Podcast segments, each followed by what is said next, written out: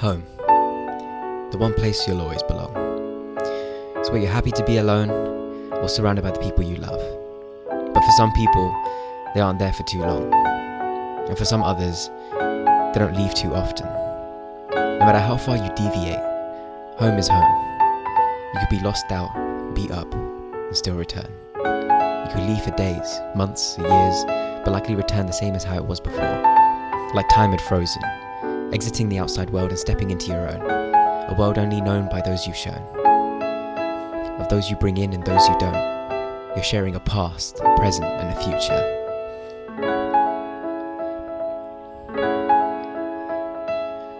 Luther Vandross used to sing, A house is not a home, and that's because a shell is just a shelter. Inside is what makes it special. And no two homes are the same. There's billions of people facing billions of things, billions of stories for billions of reasons. Home never comes in one set shape. The home can be the definitive that molds your shape. Because a world explored by many, it may ask you to change.